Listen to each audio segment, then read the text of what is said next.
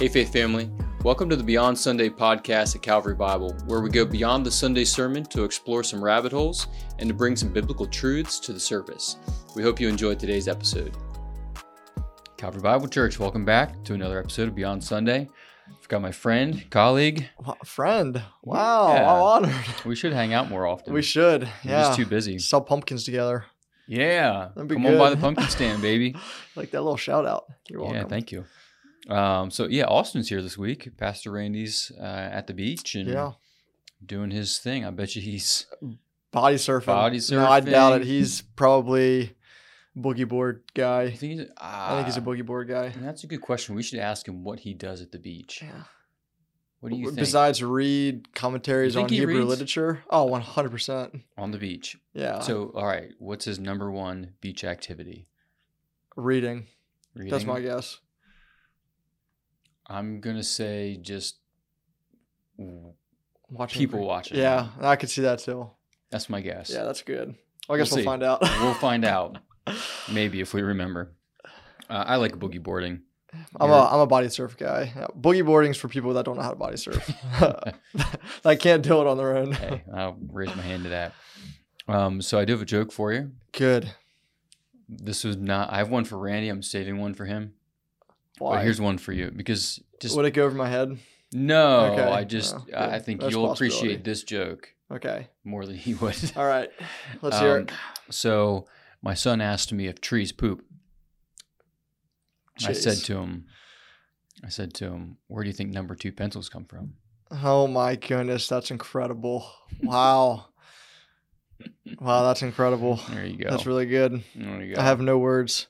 Yep. I'm gonna have to have a word with Chase next time I see him though. No, Dude, what a a dumb joke. He didn't actually ask me that. Come on. All right. Austin. Phew, Wow. All right. But we, better do dive have in. we've got some stuff to get to here. We were in Exodus 32 on Sunday. Now to be fair here, just again, a little uh, disclaimer. When this episode gets uploaded, I don't know if it'll it won't be tomorrow for when we're recording, which is normal. It'll be sometime maybe a week late or something like that. So if you're listening to this episode, we're going back to the September 10th Sunday. Uh, I was teaching in Exodus 32. We were talking about Moses' intercession Mhm. uh, for God's people at the base of Mount Sinai when they were just blowing things up on the base of the mountain. So, Mhm. anyway, so we have uh, a couple of questions to get into, and you've got some thoughts and comments. Yep. So, why don't I ask a question and we'll see where the conversation goes? That'd be yeah. Work for you? mind. No, I had something really dumb I was gonna say, but I won't. You go ahead and ask me a Let me question. try not to say dumb things here. Um, so, question came in: Why should we bother praying if God is just going to do what He does? Our prayers do they have any effect? And so, I think that's a really natural question to ask, especially coming out of this passage where we see God seemingly kind of change Mhm. course. You know, he says, Leave me alone so that I can just burn hot and I'm going to destroy these people. Um, but then Moses intercedes and God seems to, to change course. But then we also know that God is, you know, omniscient. He knows all things. He knows the future. He's, you know, we see that in prophecy and other places in scripture. So if God knows what's going to happen because he has ordained it to happen, he's sovereign over all things, then the flip side of this passage almost is why even bother pray? Right. So what's what's going on there? Um, and I don't know. I'll let you bring up the example you brought up from Genesis. Yeah, so Jonathan read that question to me, and I was like, wow, that one, that's a great question. In some ways, a natural kind of response if you're thinking it through well. And my mind immediately went to uh, the story where I believe it's Abraham Mhm. uh, is having this conversation with God when they're talking about Sodom and Gomorrah. And uh, God says he's going to destroy. Do you know which chapter that is? I should know. Uh, fifteen. Yeah, okay, something like that. But either way, Abraham has this conversation, this dialogue with God, and he says, Well, what if you know, there's 15 righteous people. Are you still going to destroy them? And he's like, well, if I go in and there I find 15 righteous people, then I won't. And so the question that's that's the Austin summary. But then the question that you would raise when you hear that is, well, is God changing his mind um, in light of man's actions? So um, I thought that would be an interesting um, story uh, to bring up in light of this yeah, it's question that we're it's having. very similar. So- where Abraham kind of intercedes for the city, except for God doesn't relent because Correct. in, in Yes. the Abraham example. Um, yeah, that and, and I just mentioned it briefly on Sunday. It opens the door to the idea of open theism, right? Which is a You fancy way that. of saying God doesn't know what's happening in the future. He doesn't know what we are going to do or how we're going to respond. And so he just kind of reacts based on the current events. Yep. Um, Thomas Jefferson. yeah, uh, yeah, Thomas Oh, no, Jefferson. he was a deist. Uh, he was a deist. Yeah, never mind. Scratch Um, that. which isn't isn't terribly far off. Um, but anyway, I mean that question did. I mean that racked my mind, and I want to be careful though because I don't think either that passage in Genesis or this passage in Exodus is really meant to answer our hypothetical questions. You know, I think it's meant to teach us different things, but it does raise the question. And um, one thing that helped me, I, I pulled it up here, is Numbers chapter 23. Speaking about God, it says, God is not man that he should lie, or a son of man that he should change his mind. So he he doesn't change his mind like we change our mind. Uh, sometimes I, I change my mind because I learned something that I didn't know. Uh, someone someone convinced me otherwise, um, or you know sometimes I'm just fickle. You know, the shirt I picked out today might not have been the first shirt that I had on. You know, Right. um, and I just yeah I'm just gonna change my shirt. I'm just gonna change.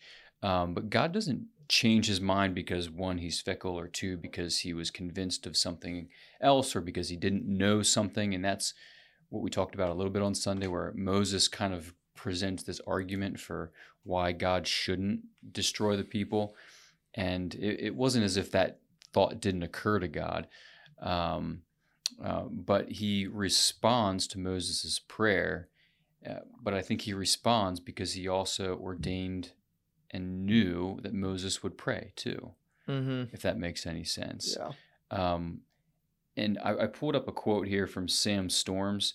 Uh, Sam he he wrote uh, an interesting book, um, just answering questions, difficult questions that we have like this. And so one of the things he says is this: he says we must never presume God will grant us apart from prayer what He has ordained to grant us only by means of prayer. So if, if you're trying to track what he was saying Mm. there, he's saying that God gives us what we ask for, but he also gives us what we ask for because he has given us the he's ordained our prayer. He He knows we're gonna ask for it. yeah, exactly. He knew we were going to ask for it because he's designed us to ask for it and ordained that. And so we we pray. We don't fall into this fatalistic, well, I'm just going to say, God, do what you're going to do. Amen. I'm out. You know, have a great day. I'll talk to you tomorrow. Uh, we pray like Moses prayed because we we've one because God sovereignly ordained it to happen, but then two because we're becoming more in tune with God's heart, and so we pray like that. And um, yeah, I think it's just a little, I don't know, short-sighted to Yeah. not think that God has given us the heart to pray that prayer in the beginning. So, Yeah. and so we pray it. Yep. I don't know. That's a good word. Yeah. Plus, I mean, we're called to bring our requests before the Lord.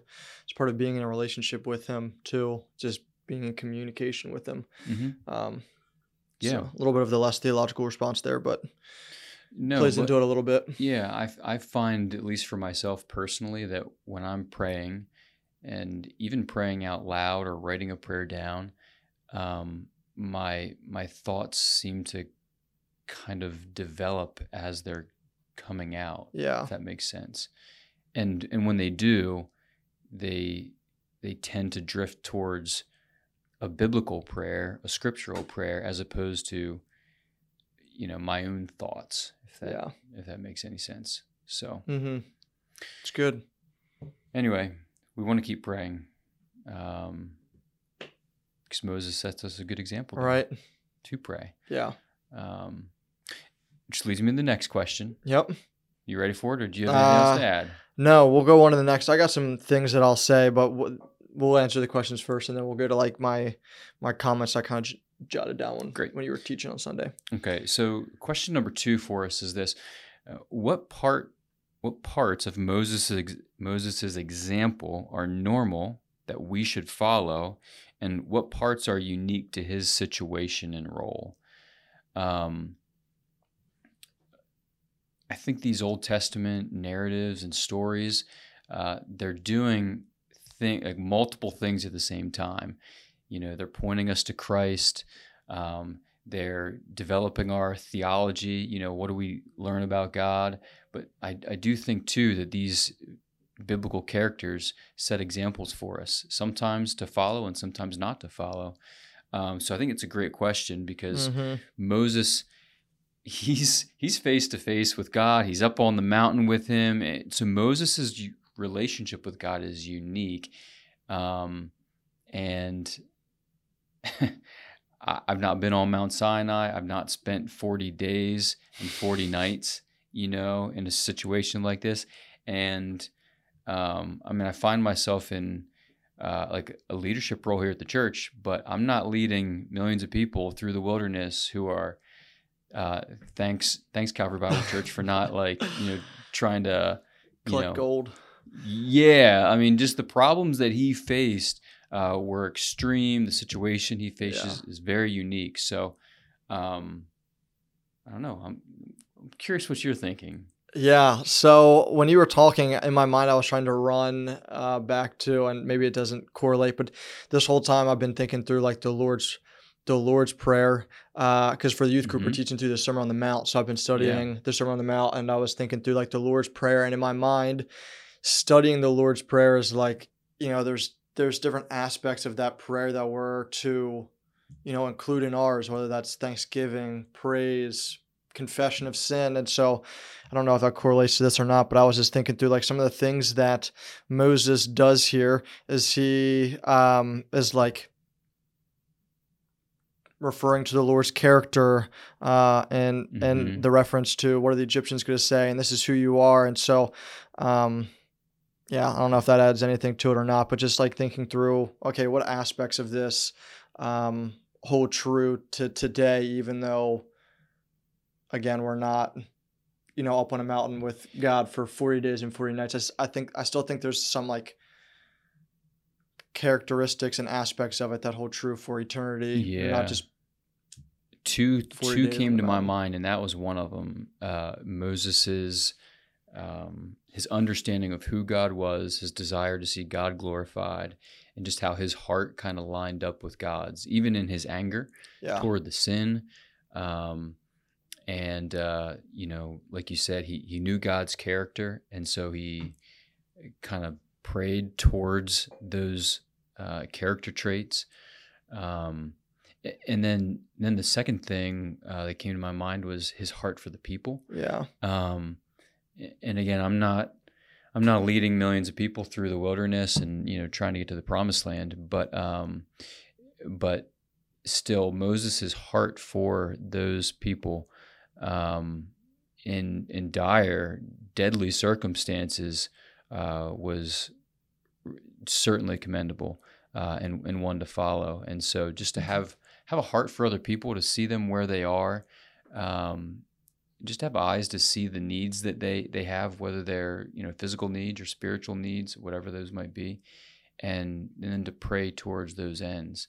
Um, so yeah, Th- those are the two ways that I think we can follow Moses's Mhm. example.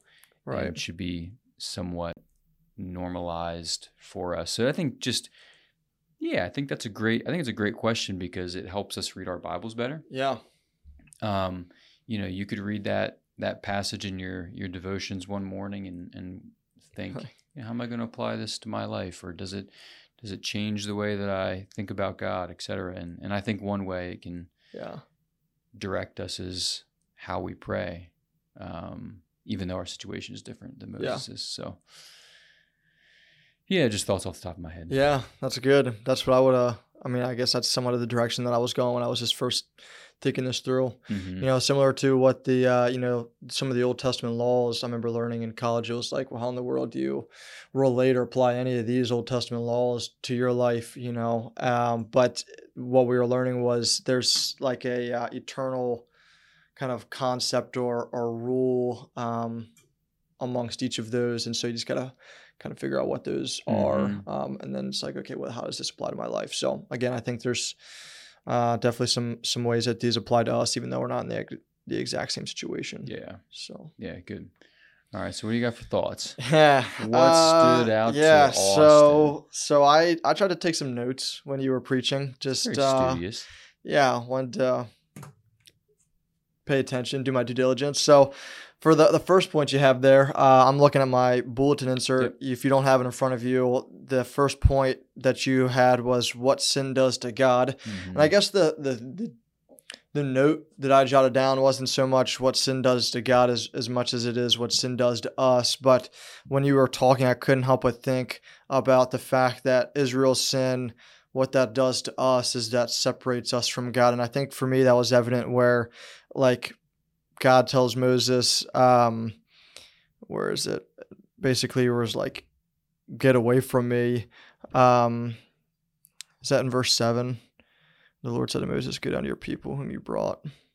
Anyway, it's just one of those verses. Um, I guess you have 7 through 10, just those verses where um, you see the Lord being yeah. angry and frustrated. And I'm thinking to myself, um, you know, there's just an, an example of the fact that our sin separates us from God and the fact that God's like wanting to sever ties here with Moses and the people of Israel because of their sin. And I was like, how true is that for us? yeah. Um, it, and, the- and the fact that we would be naive to think that our sin doesn't draw a wedge between us and the Lord. Mhm. So, Yeah, I mean, he was he was livid, um, and it, it reminds me a little bit of Romans in that uh, the the church in Rome had this struggle with, well, God's going to forgive me. You know, we know that He's a loving God, He's gracious, and so we're just gonna, you know, go about Just our day, and right. you know, when we Yeah. sin, eh, no big deal. You know, because God's going to forgive us. So it's yeah, maybe I don't need to change. Um, but when you see kind of what's going on in God's heart and mind there when his people are rebelling, it it should change the way that we respond or think about our own sin because yeah, the way you put it, to separate us from God is really good and so true. Um, and yeah, he he wants there's distance there, Yeah. you know, spiritually speaking, uh, and that's that's a scary place to be. yeah. Yeah, so just not make light of sin. Yeah. Yeah. And then again, if we're, you know, using the Pastor Randy um, concept here of power of the gospel, the good news Mhm. is that we have a great inner, inner Interceder, yeah. hmm in Jesus. Um, so the good news is, is uh, sin separates us from God, but we do have this uh, great interceder, interceder in Jesus uh, on our behalf, just like Moses does for the people. So Yep. Thankfully. yeah. Mhm. Um, so anyway, the second thing was was for that second point. It says why we need prayer um, and prayers uh, in verses Yeah. eleven through thirteen. And one of the things it was more of a just like a personal note for myself was, am I praying for uh, other people beyond just myself? Um, sometimes Mhm. you know it can just be like, Lord, help me with this. I need this. I got this going on tomorrow. Uh, but how often am I spending time in prayer uh, for other people? Uh, and I guess one of the things I'll say to that is, um, and I've told you this before, is I have printed out like all the names of the students and leaders in the student Mhm. ministry and have them up on like a wall so that I can pray for different students and leaders uh, every day. And I'm not saying this to brag. I'm just saying this because what I've experienced is when I've been praying for people by name, I've been encouraged by the heart that the Lord has given me for uh, these people. So beyond just praying for them, Mhm. uh, the Lord does a really neat thing in our hearts when we're praying on behalf of other people, and I can speak firsthand to that. Yeah. So I think it's a great example in- in two ways. One, it's a practical uh, way to go about your prayer life, just to have a list. You know, that's in front of you, which can be super helpful. Yeah, I forget. Um, it's hard to, get- you know, Oh hard, yeah. to, hard to get everybody. You know, it's nice to have something to look at. so, Yeah, I was just making a prayer list today because it's not a regular practice of mine, but I wrote some things down just to keep track and, um, yeah, to have that visual in front of you and then to be able to go back Yeah. to it is great. But then, two, I think the neat thing also to hear you say is eh, an example of how that changes you, how your prayers begin to, when you're praying for someone, you're praying in a way that you believe God would want you to pray. You're, you know what I mean? right. So it's like your heart's, you know, shifting a Yeah. little bit. Um, you know, not necess- uh, your heart shifting in a way that you're um, not necessarily just praying for someone's healing. You know, if they're in a, if they need healing, um, but you're also praying that their faith would be strengthened too. and- Right. And, that changes our understanding of Yeah. um, who God is, and hopefully makes our hearts again just more in tune with His. So Yeah. um, It's a good word. yeah, no, those are those are that's a great example. Um, yeah, prayer. It's uh, man, it's an area I need to grow in. So, hoping this series Me too. does does my heart and soul well. Yeah. So, any other thoughts, questions, That was that was all I had. Um. I really enjoyed. I can probably speak on behalf of Calvary Bible Church. Uh, I've really enjoyed the sermon on Sunday. I'm looking forward to three more weeks. Is it? Yeah. I guess not this coming Sunday, no, which would be the 17th. which is Barbecue Bonanza Day. Yeah. So Pastor Randy's on, yeah, and then uh, after that, it's three weeks for you. yeah, So yeah, uh, yeah, I'm looking forward uh, to studying more about prayer. It's definitely something I need to grow in. So when I heard that's what we were talking about, I was like, man, this will be really helpful for me, for all of us. for all of us. and yeah, any. Can I ask for like a sneak peek? Do you know where we're going? Uh, I don't have it all mapped out yet, but two two ways I think we'll go. One would be praying uh, persistently, okay, and then praying for help. gotcha. Um, so those are those are two directions I think we'll head. okay, I'm but- excited. I'm Yeah, really excited. It'll be good. Yeah. Uh, me too. Good deal. Sweet. All right, cue the uh, outro music, and uh, we'll catch you guys next week. Thanks for joining into the podcast. Uh, we love you guys, and we'll see you on Sunday. We'll see ya. Thanks again for joining us on today's episode. And remember, our Sunday sermons are meant to lead us to a life of worship beyond Sunday.